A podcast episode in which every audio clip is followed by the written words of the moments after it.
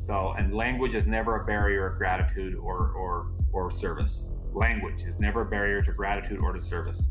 So, if I'm going to Tokyo and I don't speak, you know, Japanese, or if I'm going to Thailand and I don't speak Thai or Laotian or Isan, people do want to help, and you can see it in their eyes. And when you find somebody that approaches you, when you find somebody that approaches you, and they they you can see they want to help, I just jump all over that. I don't abuse it. I don't misuse it.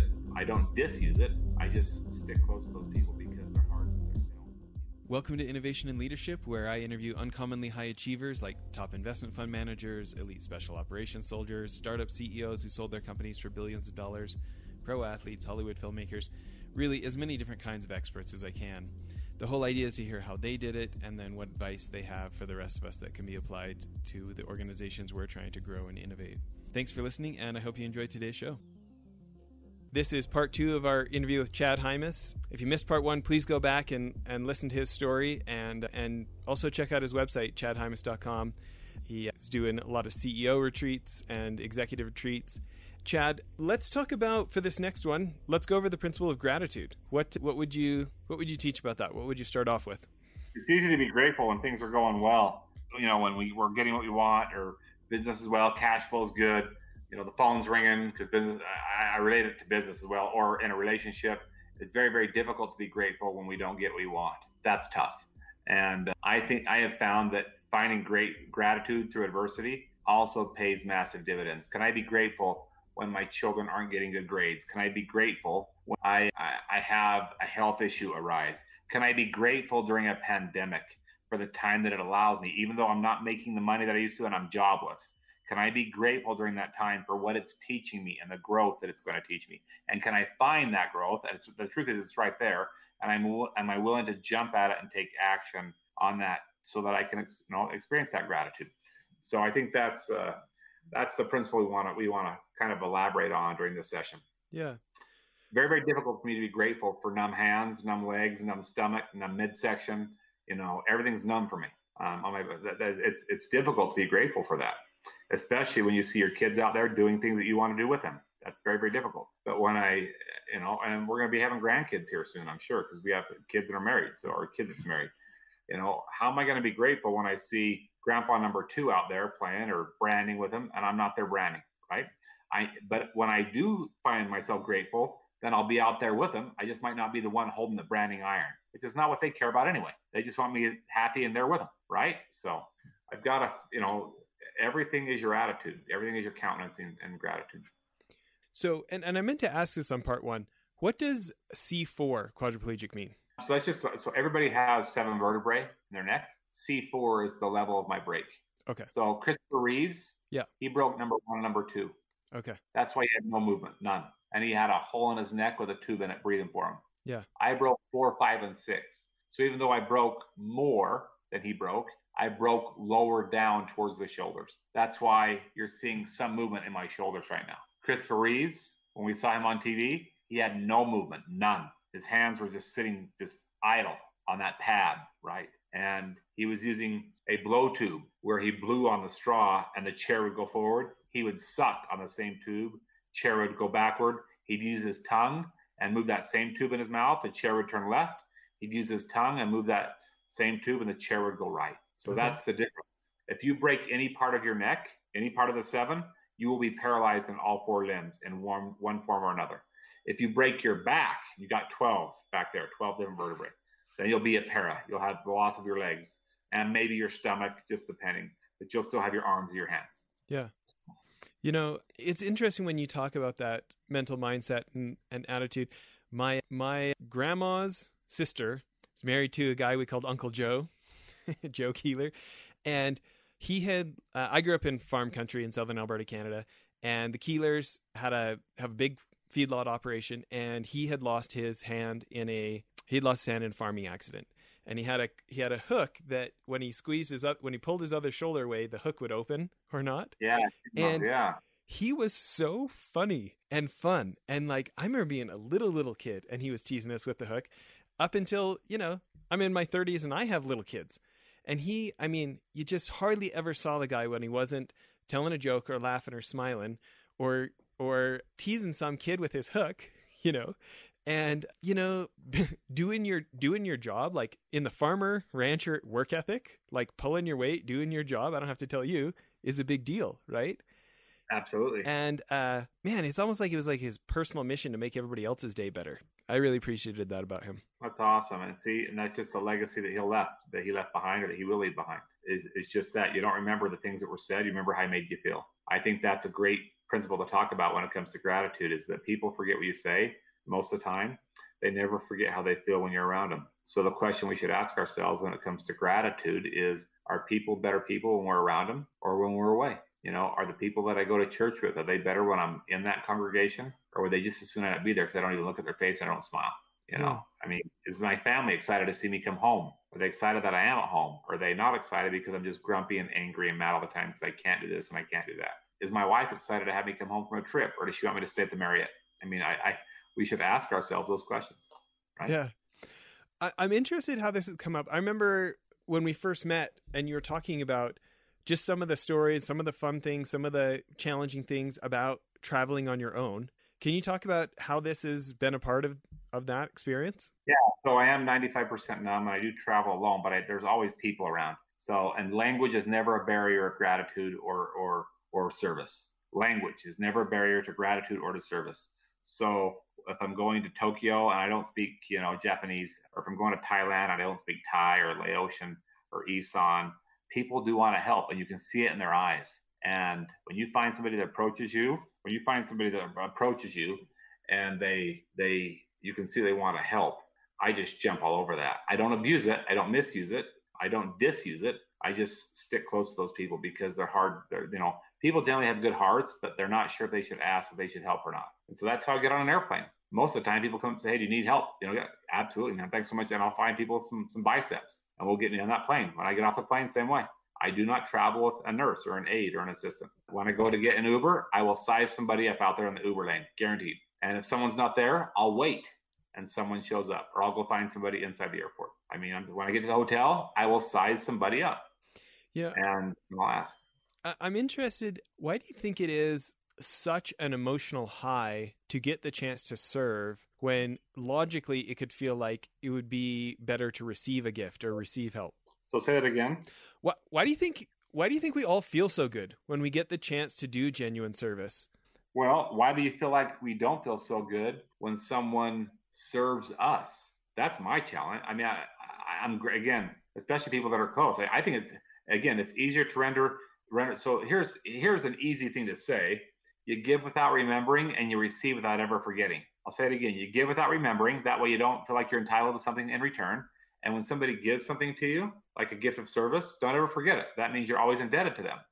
The challenge is is receiving help for me from the people that I love the most. And while that seems redundant and ironic on this call, on this podcast, I just don't know that I like seeing my kids help me do things that I should be doing on my own, like showering or having my wife help me get dressed. I know it sounds like fun. It ain't fun. I think I said for better or for worse, I didn't plan on her getting me dressed at age 27, right? And I can do it by myself, but she doesn't like me to take two hours to do it.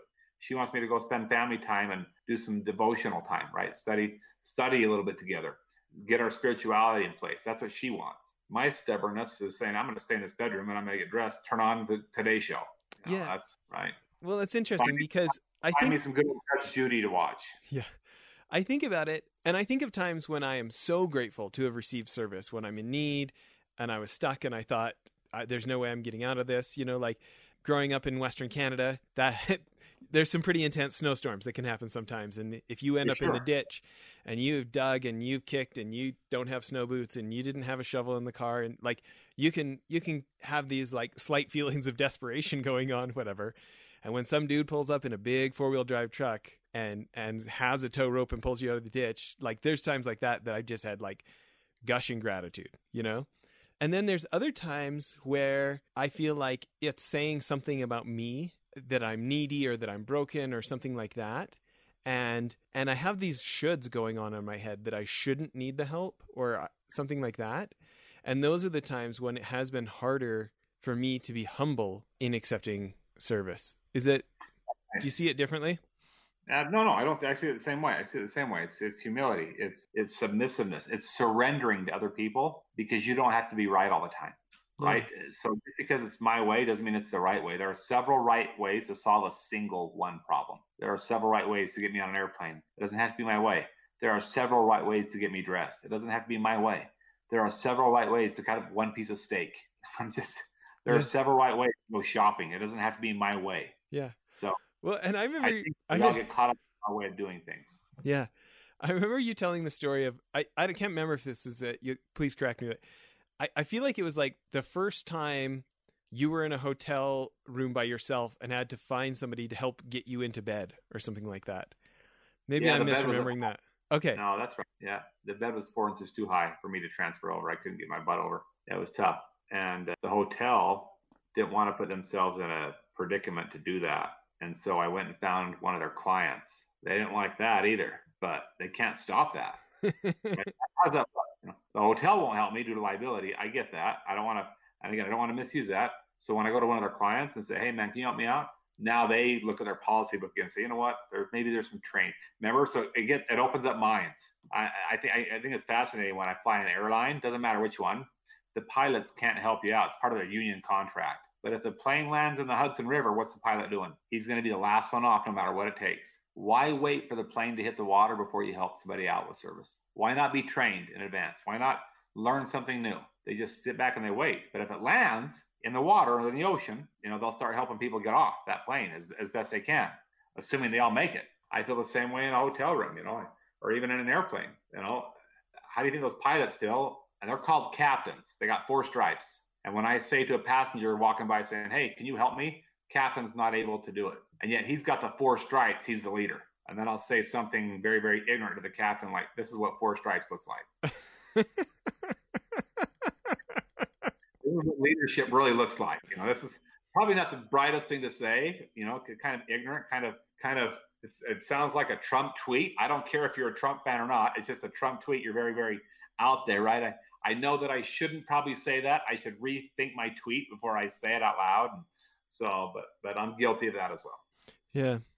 When you think about when you think about somebody who set an example of your life of gratitude, is there anybody that comes to mind? My grandma Hymas was in a wheelchair for 15 years and lived in our home. I was a young kid. I, I never saw her once. And my dad accidentally left her in the tub for three hours. L- left her where? In the tub, Oh wow. In the bathroom for three hours. You know, in her bathroom. And so, and think about the humility of my grandma. I never once heard her. She just sat there quietly and rocked back and forth in her wheelchair, just like this, just rocked in her chair. She had a stroke after my grandpa passed away. And she just do this. She just rocked back and forth. Think about it. I don't know how she did it. I, I don't. I get emotional even thinking about her. Her name was Faye, Grandma Faye Hymas. And she she had to have her youngest son help her bathe. And I remember my dad, we, we I, I talked to my dad about it a lot.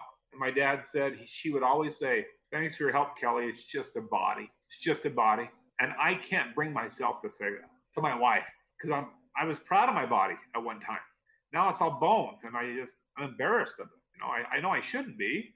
God gave me this body. It's a gift. My grandma understood that. I still think about her. She told her son, who bathed her, Thanks for helping me out, son. It's just a body. And he would see her naked, completely naked, his own mother, and help her bathe. Bless my dad for doing that. Yes, he forgot her one time, and it's always been a laughing joke amongst everybody. But my dad had no problem. ba- And I and I sit there and I just the alternative is you just you just shut down, and that's what I tend to do. I just shut right down. I won't say thank you. I won't smile. I just I got to close my eyes and put myself on a beach somewhere playing volleyball with my. I mean, I just I haven't gotten to that point that my grandma so eloquently set the example for. True gratitude, true define, you know, undefined gratitude. You know, I'm I'm in- related but different. I'm interested in any thought you have. I think about the little mistakes I make, and then I'm up against that choice. Do I rationalize and justify it, or do I go back and make things better? Right. But then I think about like the larger things I'm trying to correct about myself that are maybe feel like more of a lifelong pursuit that I'm trying to make myself better on. And I'm interested in any insights or or somebody who set an example for you or books that you like or just anything on the like those larger things that it does take I don't know, I feel like I have to conquer myself more on and it's like a multi-year journey, not a 5 minute recognizing I made a mistake thing. I th- again, I heard Scott Friedman say this once. It's just recognizing the joy in the journey, every aspect of it. Something I I admit that I have not mastered, but but it's the joy in the little things. It's it's it's saying thank you. It's recognizing other successes before your own successes. It's recognizing other people's needs, their fears, and their victories before your own. It's saying, "Hey, I think you look great today. Hey, Gracie, it's okay that you didn't meet, meet, make the cheer team. I'm still proud of you anyway. Hey, Caleb, you come to us from Africa. You're the only dark kid in our church and in your school. You make me so proud by the way you make friends. You're so likable. It's recognizing the good in people before you recognize the good in yourself. You know, just as you were saying that, it did make me think of a quote. I'm I really love the old C.S. Lewis books and the you've probably read the Screwtape Letters, but uh, for yeah. anybody who hasn't, it's this senior tempter trying to get a junior tempter to get his patient, which is some guy in England, I think it's during World War II, to to sin, right, to become bad. And the senior tempter says, "Well, one of the best things you could do is get him to take all of his blessings from today and burn them on the altar of tomorrow." And I think about how many times I'm. I think I'm a little more future oriented, anyways. But how many times I have, eh, in like the name of like patting myself on the back for delayed gratification or something, I just haven't actually lived my life because I'm, I'm like putting off living life until I've hit certain accomplishments or something. Sure. And look what we've accomplished so far today, right? I'm just saying, I, when I look at what I've accomplished thus far, and not even talking about the cities or how many, God's not going to ask me how many states did you go to, how many people did you speak to. He's not going to ask me that at all.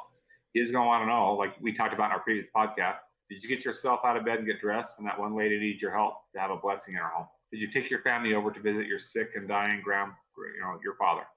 Did you did you tell your wife thank you for helping you get dressed? Yeah. Uh, I promise you I'm going to be asked that. I promise you I will be asked that. He's not going to say, you know, how much money did you lose? How much did you make?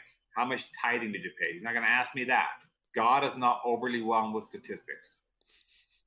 you know, and this I know we got to wrap up here, but that line I, I heard the speaker quoting there was this really cynical reporter who followed Mother Teresa around and is basically saying what you're doing doesn't matter. The stats, there's so many homeless people in the slums here. Like statistically, you're making no difference. You're making no difference. And she just really got in his face and said, made all the difference for that guy. And like, I'm totally paraphrasing, but she really turned this cynical reporter. And in his in his piece at the end, he said, apparently God doesn't care about statistics. And wow. and I just thought like sometimes I felt a burden. Our, our charity, Child Rescue, we're trying to you know save all these kids from child trafficking. And I'll, I have felt this like real heaviness of like, how am I going to help all these kids? And that Mother Teresa quote made me feel like, oh no, God wants me to do my part. He wants me to work as hard as I can, and that's that's all He needs from me. Think if we all did that, I mean, we, we call it consecration, but think if we all did that a little piece, how much better the entire world would be. I mean, there's seven billion of us, and the majority of us don't even know where our next meal is coming from. When you live inside the states, you don't really most don't know that. I shouldn't say most because uh, there are parts of the U.S. that really, really struggle and families that struggle. But the majority of people in this world do not know where the next meal is coming from. Even out here where I live in Utah, they still have food trucks for the school kids. If you're 18 or younger, right now during the pandemic, free seven days a week, seven days a week, breakfast, lunch, and dinner delivered by a school bus, and you go pick it up. Wow. Doesn't matter. Doesn't matter what family you come from. Doesn't matter how much money your family makes. Food for all the kids in the household. Love it. Well, listen, what should we finish with here? Just be grateful for where you're at and then go find someone to show gratitude towards. I love it. Be grateful for where you're at and then find someone to go show gratitude to. You know, send a text off letting people know how much value they have. Love it. Well, thanks again for making time for this. Buddy, thanks for having me. I'll look forward to seeing you again soon, Jess. We're both going to get on another call. Okay. Bye. Bye.